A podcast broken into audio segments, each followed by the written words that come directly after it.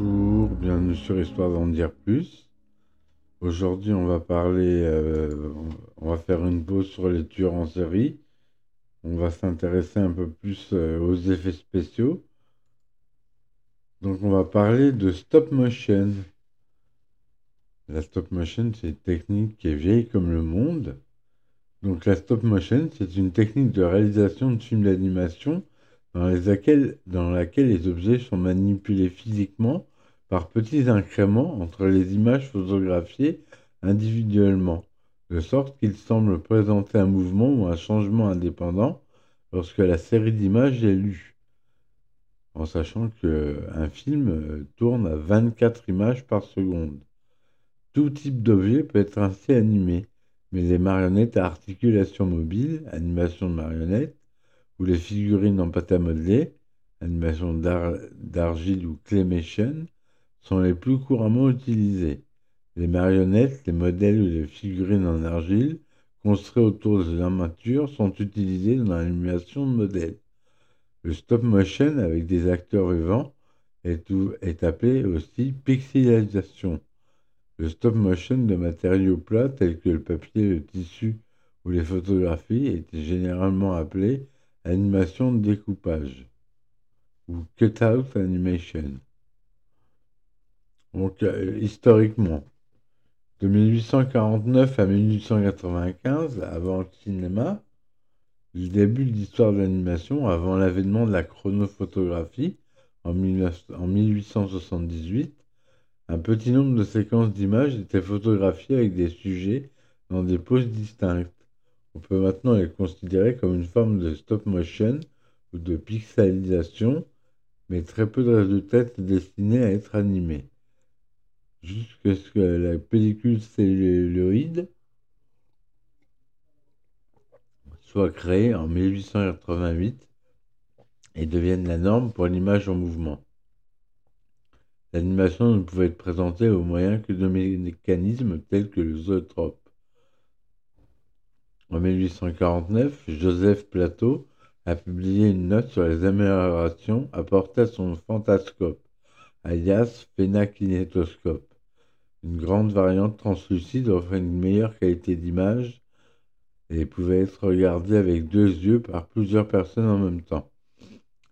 Plateau a déclaré que l'illusion pouvait être poussée encore plus loin grâce à une idée qui lui avait été communiquée par Charles Weston, une combinaison du fantastique et du stéréoscopique de Wheatstone, Plateau pensait que la construction d'un ensemble séquentiel de paires d'images stéréoscopiques serait la partie la plus difficile du plan d'adaptation des deux copies de son fantascope amélioré pour être équipé d'un stéréoscope. Alors le stéréoscope, en fait, c'est l'ancêtre de la 3D en relief que vous avez maintenant au cinéma avec les lunettes quand vous allez voir un film. Whetstone avait suggéré d'utiliser des photographies sur papier d'un objet solide, par exemple une statuette. Plateau conclut qu'à cette fin, 16 modèles en plate pouvaient être réalisés avec 16 modifications régulières. Il pensait qu'un tel projet demandait beaucoup de temps et d'efforts, mais qu'il en vaudrait la peine en raison des merveilleux résultats attendus. Malheureusement, le projet ne fut jamais exécuté, peut-être parce que Plateau était alors en plein était complètement aveugle, pratiquement complètement aveugle. En 1852, Jules Dubosc a, breveté un disque stroboscopique, le stéréoscope fantascope ou bioscope. Le seul disque existant connu contient des paires de photographies stéréoscopiques de différentes phases de mouvement d'une machine en raison des longtemps d'exposition nécessaires pour capturer une image avec les émulsions photographiques de l'époque, la séquence ne pouvait pas être enregistrée en direct et a dû être assemblée à partir de photographies séparées de différentes positions de la machine. En 1855, Johann Nepomuk Cermak a publié un article sur son stéréophotoscope et d'autres expériences visant à produire des images stéréoscopiques en mouvement. Il mentionne une méthode consistant à planter des aiguilles dans un disque stroboscopique de manière à donner l'impression qu'une aiguille est poussée dans et hors du carton lors de l'animation. Il s'est rendu compte que cette méthode offrait des possibilités pratiquement infinies pour réaliser différentes animations 3D. Il a ensuite présenté deux méthodes pour animer des paires d'images stéréoscopiques. L'une étant essentiellement une visionneuse stéréo utilisant deux disques stroboscopiques et l'autre étant plus ou moins similaire aux zootropes. Zermatt a expliqué que comment des photographies stéréoscopiques appropriées pouvaient être réalisées en enregistrant une série de modèles, par exemple, pour animer une pyramide en croissance.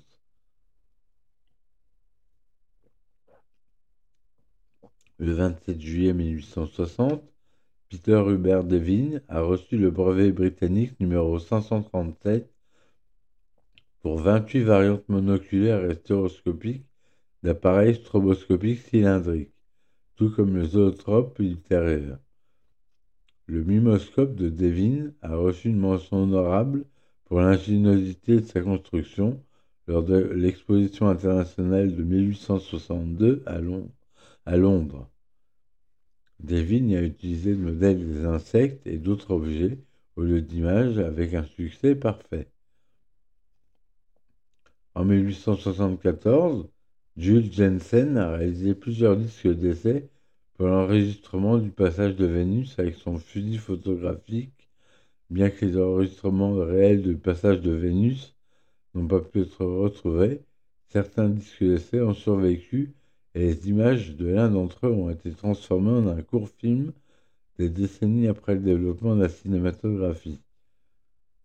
En 1887, Étienne Jules Marais a créé un grand zootrope avec une série de modèles en plâtre basés sur des chronophotographies d'oiseaux en vol. Entre 1895 et 1928, c'est l'ère du cinéma muet. On estime que 80 à 90% de tous les films muets sont perdus. Les catalogues de films contemporains, les critiques et autres documents peuvent fournir quelques détails sur les films perdus, mais ce type de documentation est écrit est également incomplet et souvent insuffisant pour dater correctement tous les films existants ou même les identifier. Si les titres originaux sont manquants, il est encore plus difficile de retrouver la trace d'un éventuel stop motion dans les films perdus. Le principe de l'animation et des autres effets spéciaux était le plus souvent tenu secret non seulement pour empêcher l'utilisation de ces techniques par les concurrents, mais aussi pour que le public reste intéressé par le mystère des tours de magie. Le stop motion était étroitement lié au stop trick, dans lequel la caméra est temporairement arrêtée pendant l'enregistrement d'une scène pour créer un changement avant de continuer à filmer, ou pour lequel la cause du changement est supprimée du film.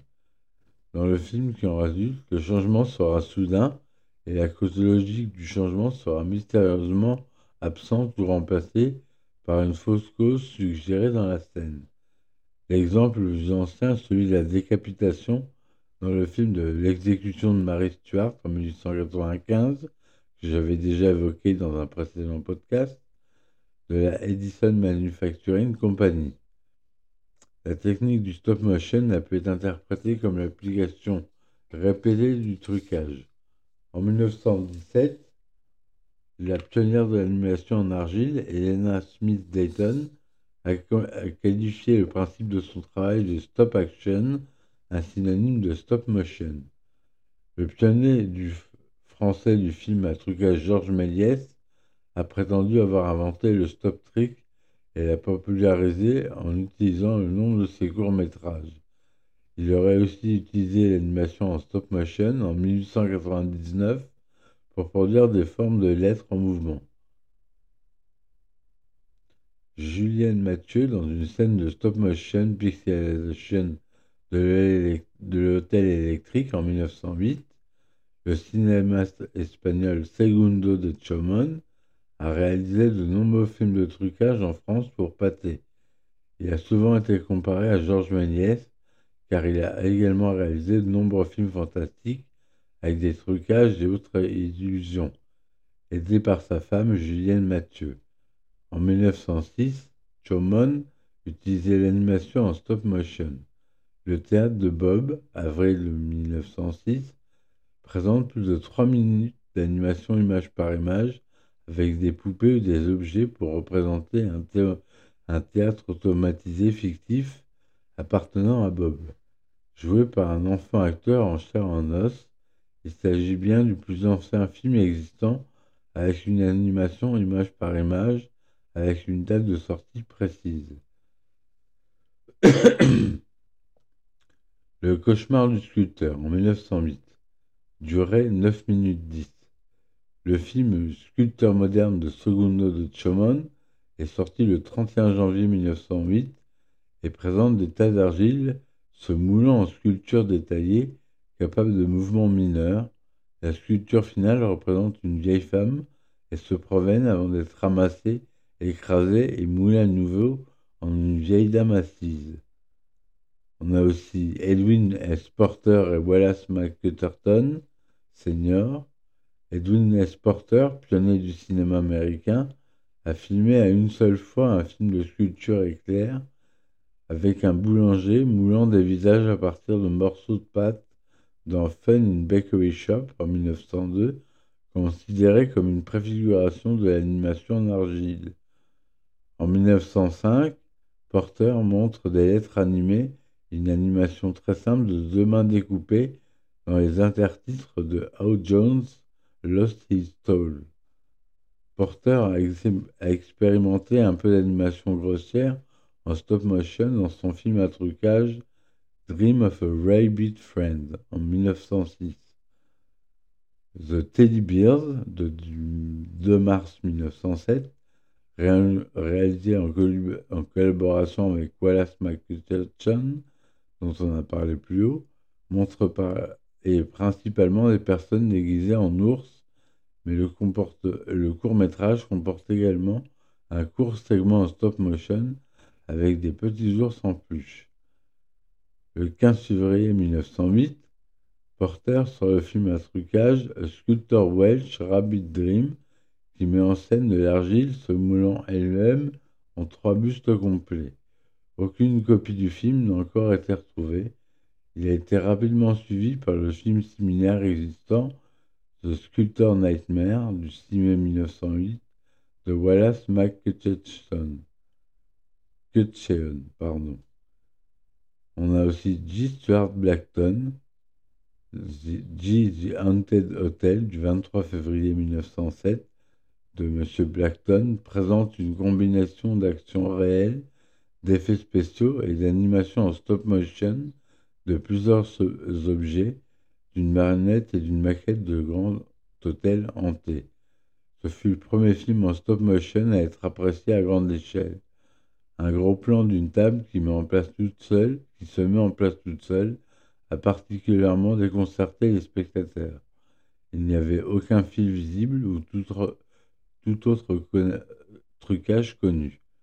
Cela a inspiré d'autres cinéastes, dont l'animateur français Émile Cole et Segundo de Chomon. Et d'ailleurs, de Chomon sortira en 1908 des films similaires, The House of Ghosts et Hotel Electrico. Ce dernier contenant également une partie de la toute première pixelisation. The Humpty Dumpty Circus de 1908 considéré comme perdu de Blackton et de son partenaire britanno-américain de Vitagraph Albert E. Smith, montre une représentation animée de personnages d'un jeu de jouets en bois très populaire. Smith affirmera plus tard qu'il s'agit du premier film en stop motion en Amérique. L'inspiration serait venue en voyant comme les bouffées de fumée se comportaient lors des enregistrements interrompus pour un film en stop motion qu'il est en train de réaliser.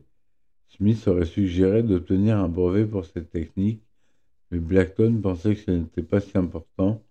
Les souvenirs de Smith ne sont pas considérés comme très fiables. Emile Cole. Japon de fantasy d'Emile Cole en 1907 durait 59 secondes. The Haunted Hotel of Blackton fait forte impression à Paris, où il sort sous le titre L'hôtel hanté, fantasmagorie épouvantable. Lorsque Gaumont a acheté une copie pour poursuivre la distribution du film, elle avait été soigneusement étudiée par certains cinéastes pour savoir comment elle avait été réalisée. Peu de temps après, Cole sort son premier film, Japon de fantasy, en juin 1907, dans lequel il utilise la technique de l'arrêt sur image avec beaucoup d'imagination. Il a été suivi par le révolutionnaire Fantasmagorie du 17 août 1908, dessiné à la main, et de nombreux autres films d'animation de Cole. Parmi les autres films de stop motion de Cole, citons Les Allumettes animées en 1908, Mobilier fidèle en 1910, en collaboration avec Romeo Bosetti. Mobilier fidèle est souvent confondu avec le tour de force d'animation d'objets de Bosetti. Le garde-meuble automatique de 1912, les deux films étant ancêtres des meubles qui se déplacent tout seuls.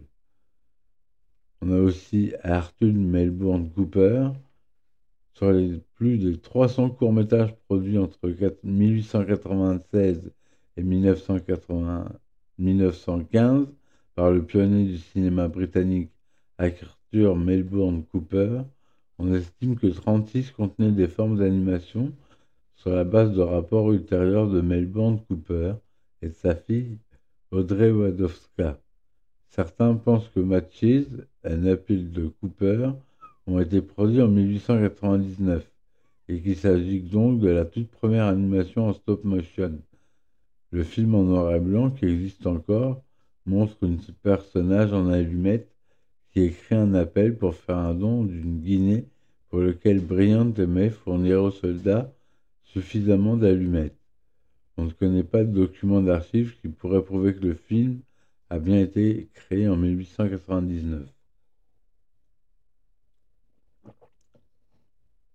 Au début de la Deuxième Guerre mondiale, pour prouver que le film a bien été créé en 1899, Boer, d'autres le situent en 1914, au début de la Première Guerre mondiale. Cooper a créé d'autres scènes d'allumettes animées dans le même cadre. On pense qu'ils ont également été produits en 1899, tandis qu'une date de sortie de 1908 a été également donnée. Le film Animated Matches de 1908 d'Emile Cole peut avoir davantage de confusion quant aux sorties des animations d'allumettes de Cooper. Cela soulève également la question du savoir si Cole a pu être inspiré par Mary Cooper ou vice-versa. Les images perdues de Melbourne Cooper, Dolly's Toys en 1901 et The Enchanted Toymaker en 1904 pour avoir comporté des animations en stop motion Dreams of Toyland en 1908 comporte une scène avec de nombreux jeux animés qui durent environ 3 minutes et demie. On a aussi Alexandre Cherayev. Pour planifier des spectacles, le danseur de ballet et chorégraphe Alexander Cherayev a commencé à fabriquer des marionnettes d'environ 20 à 25 cm de haut en papier mâché sur des châssis en fil de fer. Il a ensuite esquissé dans tous les mouvements séquentiels sur papier, et lorsqu'il est disposé verticalement sur une longue bande, il était possible de faire une présentation de la danse complète avec un projecteur de home cinéma. Plus tard, il a acheté une caméra de cinéma entre 1905 et 1909 et il a réalisé un nombre de courts-métrages dont les animations de marionnettes. En tant que danseur et chorégraphe, Cherayev aurait un, talent particulier pour créer du mouvement dans ses films d'animation. Selon l'animateur Peter Lord, son travail était en avance de plusieurs décennies sur son temps. Une partie du travail d'animation de Cherayev est présente dans le documentaire de Viktor Bokachev. Alexander Cherayev, Bellated Fightmer, qui a été réédité en 2003. Attendez, j'ai des petits problèmes de vue. Voilà. Donc la période russe, le polonais russe Władysław Starowicz, 1882-1965, a commencé sa carrière cinématographique vers 1909 à Kaunas, en filmant des insectes vivants. Il voulait documenter des scarabées en rut, mais les créatures ne se coopéraient pas ou, mouraient même sous les lampes lumineuses nécessaires au tournage. Il a résolu le problème en utilisant du fil d'affaires pour le membre des scarabées séchés, puis en les animant en stop motion. Le court-métrage, qui en résulté d'une durée présumée d'une minute, portait probablement le titre du nom latin de l'espèce, Lucanus servus, en 1910, considéré comme perdu. La belle Leucanite de Starvitch en 1912 a une durée de 10 minutes 21. Après s'être installé à Moscou, Starvitch a continué à animer des insectes morts mais désormais en tant que personnage d'histoire imaginative d'une grande complexité dramatique, ses courts-métrages lui ont valu une grande attention et une reconnaissance internationale, notamment le film de 10 minutes, The Beautiful Canada, du 3 mars 1912, le film de 2 minutes, Happy Scene from Animal Life, et le film de 12 minutes, la vengeance du caméraman euh, de 1912 et le film de 5 minutes La sauterelle la fourmi en 1913. Il semblerait que de nombreux spectateurs aient été impressionnés par tout ce qui pouvait être réalisé avec des insectes dressés, ou du moins se sont demandé quels altus avaient pu être utilisés car peu de gens connaissaient le secret d'animation image par image. Le Noël des insectes en 1913 présentait d'autres marionnettes animées, dont le Père Noël et une grenouille. Starvitch a réalisé plusieurs autres films en stop motion au cours des deux années suivantes, mais il a surtout continué à réaliser des courts-métrages et des longs-métrages en prise de vue réelle avant de fuir la Russie en 1918. Fuir de, la Russie en 1918. Euh, alors, attendez, excusez-moi. Les premiers films de Willis O'Brien, qui ont duré de 14 secondes, et le, le dinosaure et le chaînon manquant, en 1915, d'une durée de 6 minutes 13, exprès du monde perdu de 1925, animation par Willis O'Brien, le premier film en stop motion de Willis O'Brien et Le dinosaure et le lien manquant, une histoire préhistorique de 1915. Outre le dinosaure et le singe, chez nom manquant, le film mettait en, scène plusieurs hommes des cavernes et une caille du désert, ressemblant à une autruche, tous ces modèles relativement réalistes en argile. Ce film a donné lieu à une série de courtes comédies animées sur le thème de la préhistoire pour la Edison Company notamment Préhistoric Poultry en 1916, RFD 10 000 avant Jésus-Christ en 1917 et la, naissance de Fliver en 1917, ou et Curious Pets of Ancestors en 1917 toujours. O'Brien est ensuite engagé par le producteur Herbert McDoley pour réaliser et créer des effets coécrire et partager la vedette avec lui pour The Ghost of the Slumber Mountain en 1918. Ce film de collaboration combinait des scènes réelles et des modèles de dinosaures animés dans un film de 45 minutes. Mais après la première, il a été réduit à environ 12 minutes. Dolé n'a pas été crédité, O'Brien, pour les effets visuels et a revendiqué le processus d'animation comme sa propre invention allant même jusqu'à déposer des brevets. Le travail de O'Brien en stop motion a été reconnu comme toutes les technologies permettant de créer des aventures plus ou moins vraies, telles que la nature pour les films d'envergure. O'Brien eut le pionnier de cette technique avec des séquences animées de dinosaures pour le film en prise de vue réelle Le Monde perdu en 1925. Elena Smith Dayton, image fixe pour Battle of Studs et autres films d'Elena Smith Dayton en 1917. L'artiste new-yorkais Elena Smith Dayton peut être la femme animatrice a connu le plus grand succès avec ses statuettes en argile type avant de commencer à expérimenter l'animation en argile. Certains des premiers courts-métrages qu'elle a réalisés et projetés le 25 mars 1917, elle a sorti une adaptation de Roméo et Juliette de Shakespeare environ six mois plus tard. Bien que les films et sa technique aient fait l'objet d'une grande attention de la part de la presse, il semble qu'elle n'ait pas contribué à faire des films à son retour à New York, après avoir dirigé un YMCA à Paris vers 1918. Aucun de ces films n'a fait encore surface, mais les articles de magazines existants ont fourni plusieurs photos et environ 20, 20 images mal imprimées de deux bandes de films en, en 43. Starevich à Paris.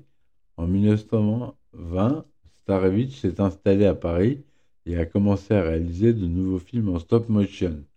Dans les griffes de l'araignée, terminé en 1920, sorti en 1924, met en scène des marionnettes détaillées fabriquées à la main qui peuvent exprimer des expressions faciales en bougeant les lèvres et les paupières. Autre film d'animation muet. L'un des premiers films d'animation en argile est Modeling Extraordinary, qui a impressionné le public en 1912. Le premier long métrage italien, Cabiria, en 1914, présentait certaines techniques de stop motion. Années 30 et 40. Staravich a terminé le premier long métrage en stop motion, le roman de renard, en 1930, mais des problèmes de bande sonore ont retardé sa sortie. En 1937, il est sorti avec une bande sonore allemande et en 1941 avec sa bande sonore française.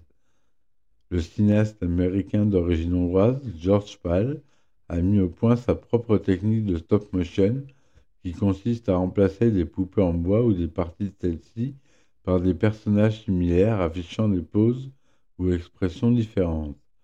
Il l'a appelé Pat Doll et l'a utilisé pour ses films Puppet Towns depuis 1932.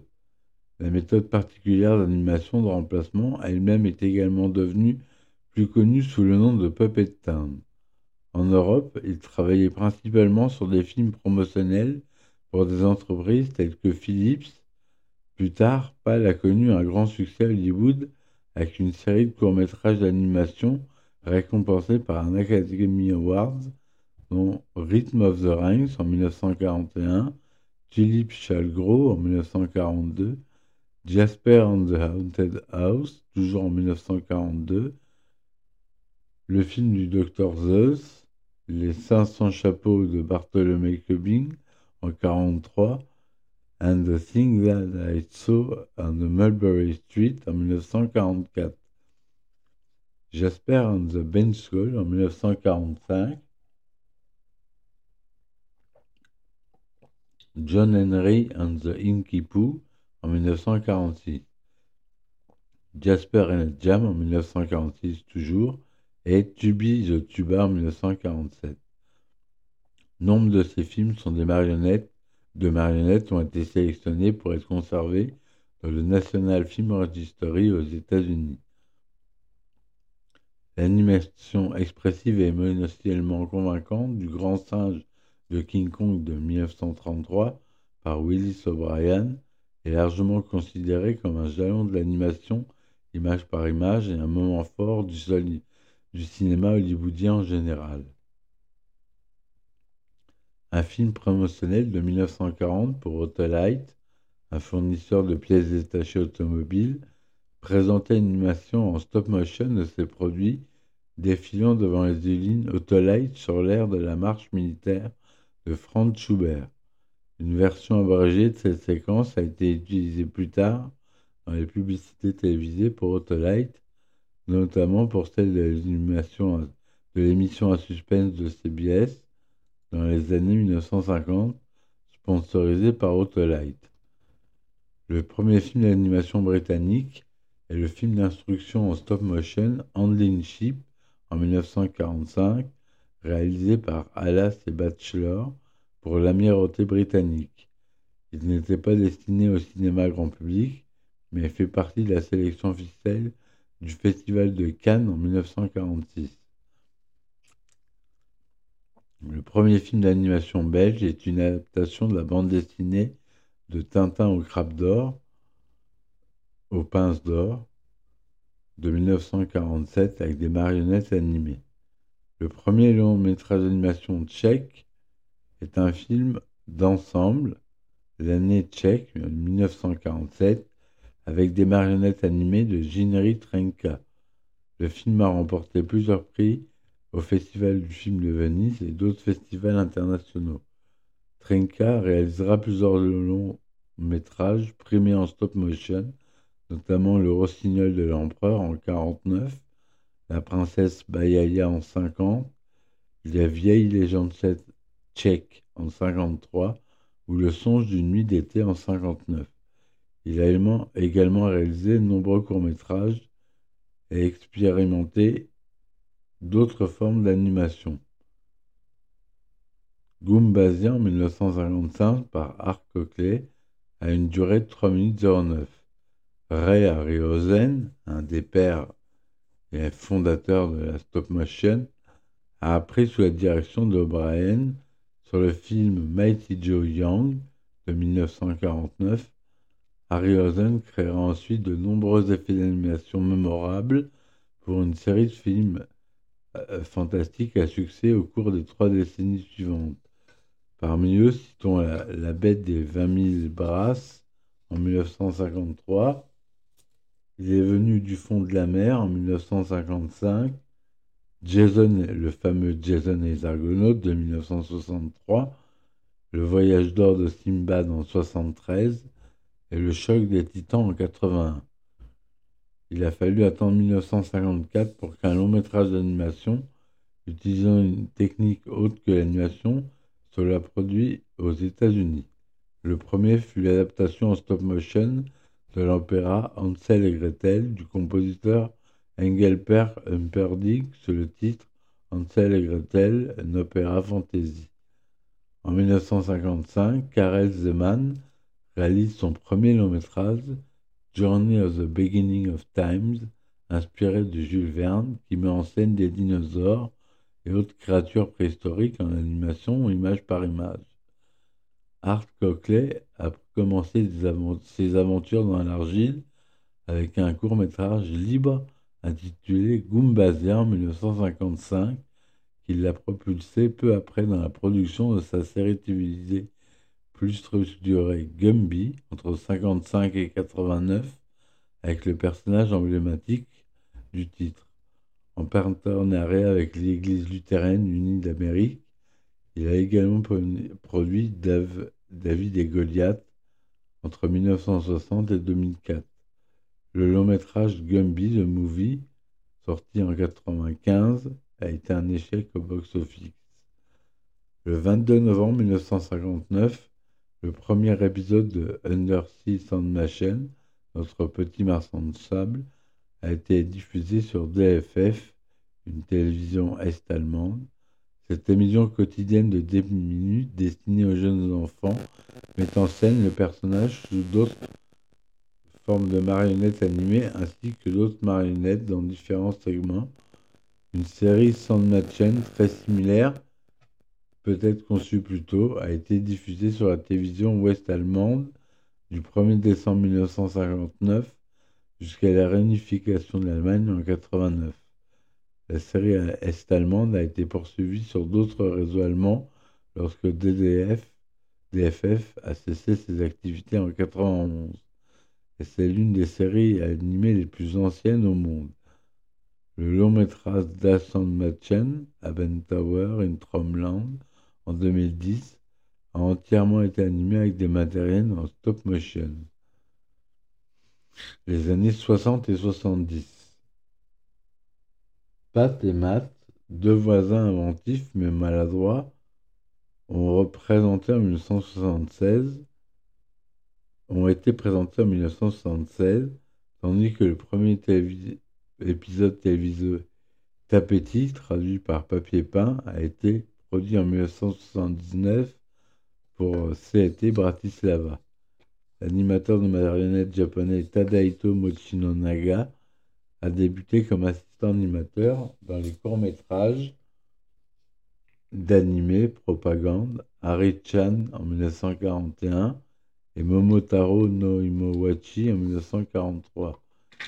Il a fui la au Manchukuo pendant la guerre et est resté en Chine par la suite.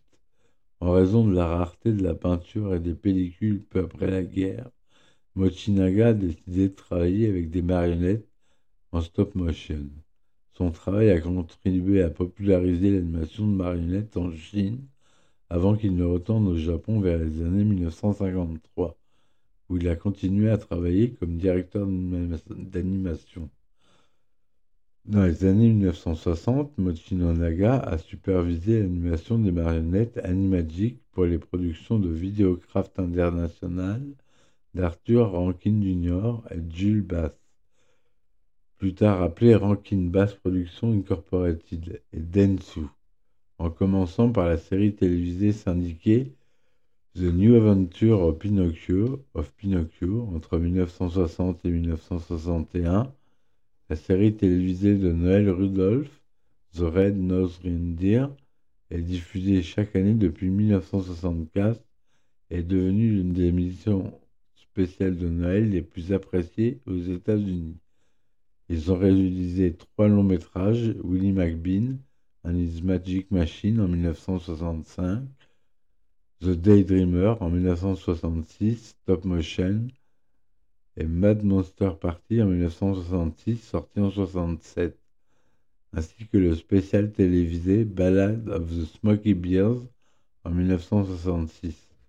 Avant la fin de leur collaboration, Rankin Bass a travaillé avec d'autres animateurs pour d'autres émissions spéciales avec des titres tels que Little Drummer Boy en 68, Santa Claus is Coming to Town en 70 et Here Comes Peter Cottontail en 71.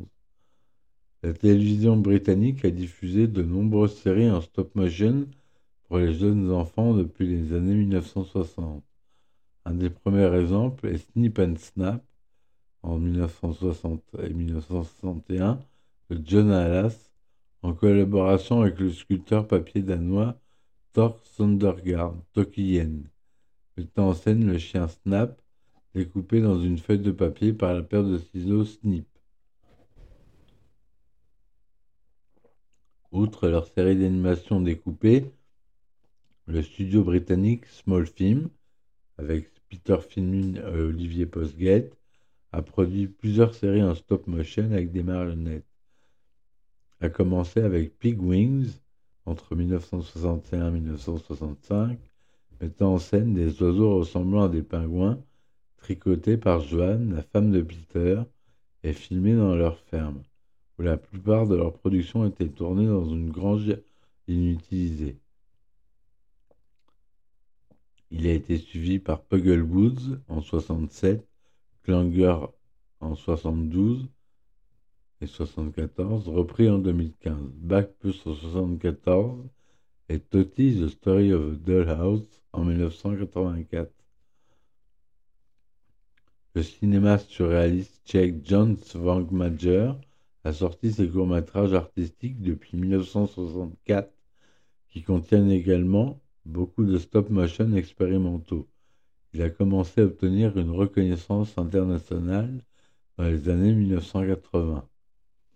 Depuis 1988, il réalise surtout des longs métrages qui comportent beaucoup plus d'actions réelles que des mouvements d'arrêt. Parmi ceux-ci, citons Alice, une adaptation d'Alice au Pays des Merveilles de Lewis Carroll, et Faust, une interprétation de la légende de l'érudit allemand. L'œuvre de Skong Major a une grande influence sur d'autres artistes tels que Terry Gilliam et les frères Kay, bien que ces derniers affirment avoir découvert le film de Zanziker qu'après avoir développé leur propre style similaire. L'animateur français Serge Dano a créé The Magic Roundabout en 1965 qui a été diffusé pendant de nombreuses années sur la BBC. Le studio polonais Semarfor a produit des séries télévisées populaires avec des marionnettes animées dans des adaptations de Collargol, Barnaby the Bear au Royaume-Uni et Jérémy au Canada entre 67 et 74 et les Moomins entre 77 et 82. Dans les années 60 à 70, l'animateur indépendant Elliot Noyce Jr. a perfectionné sa technique d'animation en argile libre avec son film Clay, or The Origin of Species, nommé aux Oscars en 1965. Noyce a notamment utilisé la stop motion pour animer du sable posé sur du verre pour son film d'animation musicale Sandman en 1975.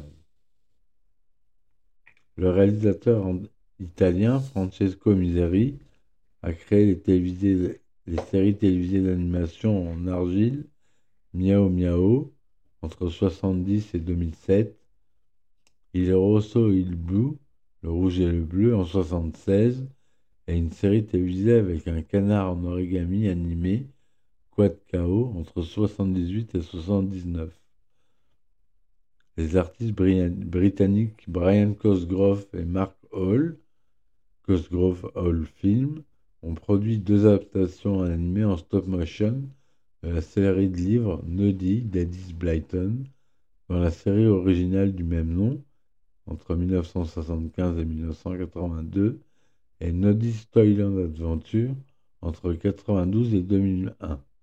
Un long métrage, Le vent dans les saules, de 1983, et plus tard une série télévisée de plusieurs saisons, tous deux basés sur le livre classique pour enfants du même titre de Kenneth Graham. Ils ont également produit un documentaire sur leur technique de production, Making Frog and Todd. En 1975, le cinéaste et expérimentateur de l'animation en argile Will Vinton s'est associé au sculpteur Bob Gardiner pour créer un film expérimental intitulé Closed Monday, qui est devenu le premier film en stop motion à remporter un Oscar.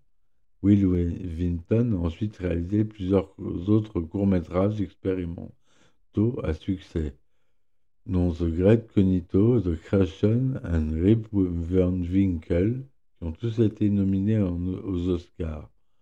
En 1977, Vinton réalise un documentaire sur ce processus et son style d'animation qu'il surnomme Claymation et il intitule ce, documentaire Claymation justement. Peu après ce documentaire, le terme a été déposé par Vinton pour différencier le travail de son équipe à celui d'autres personnes qui avaient fait ou commencé à faire de l'animation en argile. Si le mot est resté et souvent utilisé pour décrire l'animation en argile et le stop motion, il reste une marque déposée appartenant actuellement à Lake Entertainment.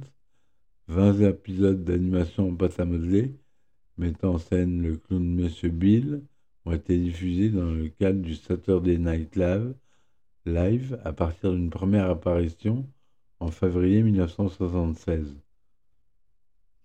Peu après la même époque, au Royaume-Uni, Peter Lord et David Sproxton ont créé Hartman Animation, qui a produit de nombreuses publicités, séries télévisées, courts-métrages et finalement longs-métrages. Voilà ces gros mythes, par exemple, que vous connaissez tous. En 1976, ils ont créé le personnage de Morph, qui est apparu comme un acolyte animé du présentateur Tony Hart dans son animation Tech Art sur la BBC. Le présentateur de 5 pouces de haut a été fabriqué à partir de pâte à modeler britannique traditionnelle appelée plasticine. En 1977, il se lance dans une série de films d'animation, toujours en pâte à modeler, mais cette fois-ci destinée à un public plus adulte. La bande sonore de Down and Out est enregistrée dans un foyer de l'armée du salut et des marionnettes en pâte à modeler sont animées pour mettre en scène les dialogues. Un deuxième film, également pour la BBC, a suivi en 1978. Une série animée intitulée The Amazing Adventure of Morph a été diffusée en 1980. Ils ont également produit un clip évidemment remarquable pour Sledgehammer, une chanson de Peter Gabriel. L'animation de marionnette conduite enduite de sable a été utilisée dans le film The Sandcastle, récompensé par un Oscar en 1977, produit par l'animateur canado-néerlandais Co Odman. Odman était l'un des, l'un des dizaines d'animateurs abrités par l'Office national du film du Canada, un organisme gouvernemental canadien chargé des arts cinématographiques qui a soutenu les animateurs pendant des décennies. Norman McLaren, l'un des pionniers du raffinement des multiples films en stop motion sur la bannière de l'ONF, a fait appel à de nombreux autres animateurs pour créer leurs propres films sous contrôle créatif. Parmi les plus remarquables, citons le film d'animation sur écran d'épingle de Jacques Drouin, réalisé avec l'écran d'épingle original donné par Alexandre Alexev et Claire Parker. Les cinéastes tchèques Lubomir Bernès et Vladimir Djiranek ont présenté leur personnage de marionnette animé Pat deux voisins inventifs mais maladroits dans le court-métrage de 7 minutes, 7 minutes Kurachi en 1976 et depuis 2019, euh, depuis 1979, plus de 100 épisodes ont été diffusés de manière irrégulière. Depuis 2014, de nouveaux épisodes ont été présentés dans des films d'ensemble sortis en salle. La série est devenue très populaire dans plusieurs pays, notamment aux Pays-Bas, le seul pays où les personnages sont vocalisés. L'un des les équipes d'animation britanniques, John Hardwick et Bob Bura, ont été les, principaux animateurs de nombreuses premières animations de télévision britanniques et sont célèbres pour leur travail sur la trilogie Shire. Disney a expérimenté plusieurs techniques d'animation en stop motion en engageant l'animateur réalisateur indépendant Mike Jitlove réaliser la première animation en stop motion de jouer Mickey Mouse jamais produite, dans une courte séquence appelée Mouse Mania, faisant partie d'une émission de télévision spéciale Mickey 50 qui commémorait, le 50e anniversaire de Mickey en 1978.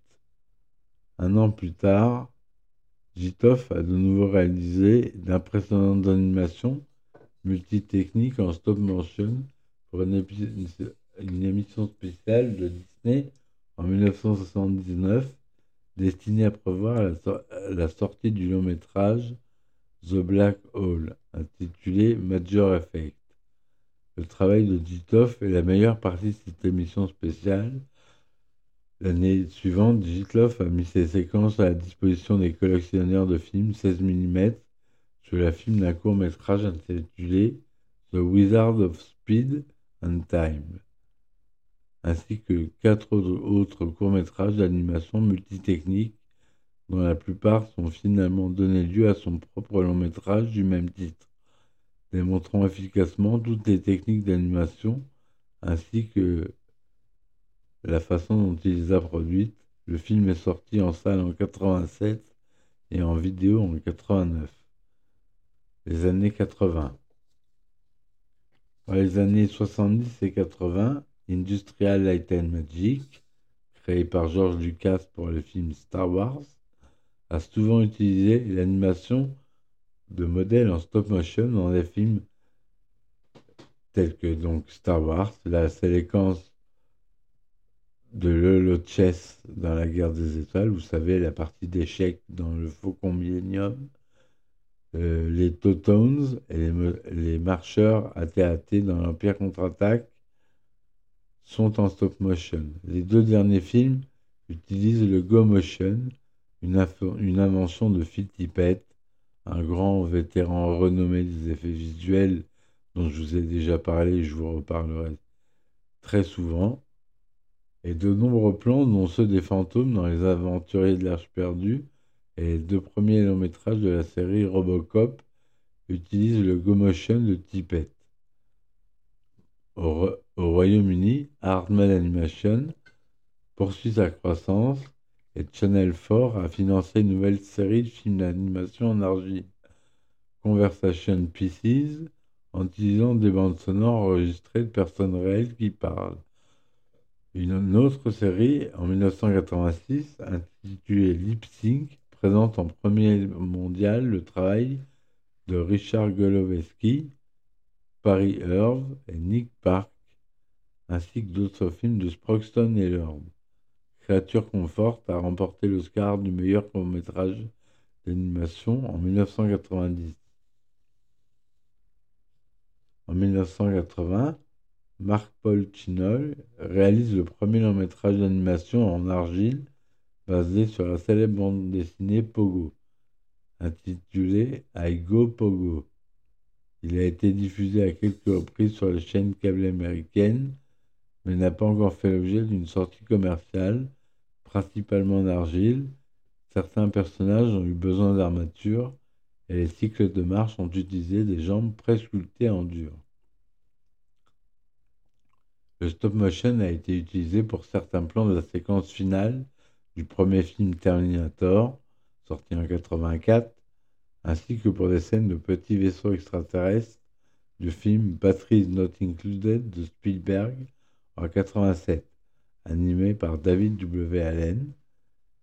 le travail d'Alien en stop motion est également visible dans des longs métrages tels que The Crater Lake Monster en 77, The Keywinkle Serpent en 1982, The Gate en 1987, Freaked en 1993. La publicité King Kong Volkswagen, réalisée par Allen dans les années 1970, est aujourd'hui légendaire parmi les, amateurs d'animation de maquettes. En 1985, Will Vitton et son équipe ont sorti un ambitieux long métrage en stop motion intitulé Les aventures de Mark Twain basé sur la vie et les œuvres du célèbre jeune auteur américain. Si le film est peut-être un peu trop sophistiqué pour le jeune public de l'époque, il a reçu des critiques élogieuses de la part des critiques et des adultes en général. L'équipe de Vinton a également créé les normes et les rois noms pour le film Disney Return to Oz, pour lesquels ils ont reçu une, nomination aux Academy Awards pour les effets visuels spéciaux. À la fin des années 80 et au début des années 90, Will Wheaton s'est également fait connaître pour son travail commercial avec des campagnes en stop motion comme The California Resident and The Noid. Jerry Barta sortit son film fantastique primé The Piped Piper en 1986. De 86 à 91, Churchill Film a produit The Mouse on the Motorcycle, Runaway et Ralph S. Mouse pour la télévision ABC. Ces émissions, basées sur les livres de Beverly Cleary, mettent en scène des personnages en stop motion combinés avec des actions réelles. John Clark Matthews était le directeur de l'animation avec Justin John, Joe Fletcher et Gail Van Meer pour l'animation des personnages. La société a également produit d'autres films basés sur des films pour enfants. De 86 à 2000, plus de 150 épisodes de 5 minutes de Pingu, une comédie suisse pour enfants, ont été produits par Trick Film Studio. Et pour finir, Nick Park d'Arman Animation a connu un grand succès avec son court-métrage d'argile en créature confort en 89 pour lesquels des animaux parlants donnaient des interviews en vox pop. Park a ensuite utilisé le même format pour produire une série de publicités entre 90 et 92. Ces publicités ont été créditées après avoir introduit une manière plus attentionnée de faire de la publicité au Royaume-Uni. Richard Golowensky a ensuite réalisé deux séries télévisées pour Créatures Confort de 13 épisodes et un spécial Noël. Toujours en 89, Park a présenté ses très peu populaires personnages d'argile dont j'ai parlé, Wallace et Gromit, dans A Grand Day Out. Trois autres courts-métrages et un long-métrage et de nombreuses adaptations télévisées et des spin-offs suivront. Parmi de nombreuses autres récompenses, Park a remporté l'Oscar du meilleur film d'animation pour le long-métrage Wallace et Gromit, La malédiction du lapin-garou. Park a également travaillé sur le film Chicken Run, un autre film d'Anne d'animation. Depuis 2005, Robot Chicken utilise principalement l'animation en stop motion en utilisation de figurines et autres jouets fabriqués sur mesure pour les personnages principaux. Depuis 2009, Laika, le successeur en stop motion de Will Wheaton Studio, a sorti cinq longs métrages qui ont rapporté collectivement plus de 400 millions de dollars. Et en 2019, la stop motion prospère même dans le monde cinématographique dominé par les effets CGI, malgré les efforts que doivent fournir les animateurs. Et voilà donc euh, l'histoire de la stop motion. J'espère que ça vous aura plu. Euh, et je vous dis à très bientôt pour un autre euh, épisode sur les effets spéciaux. Merci beaucoup. Au revoir. Tchau.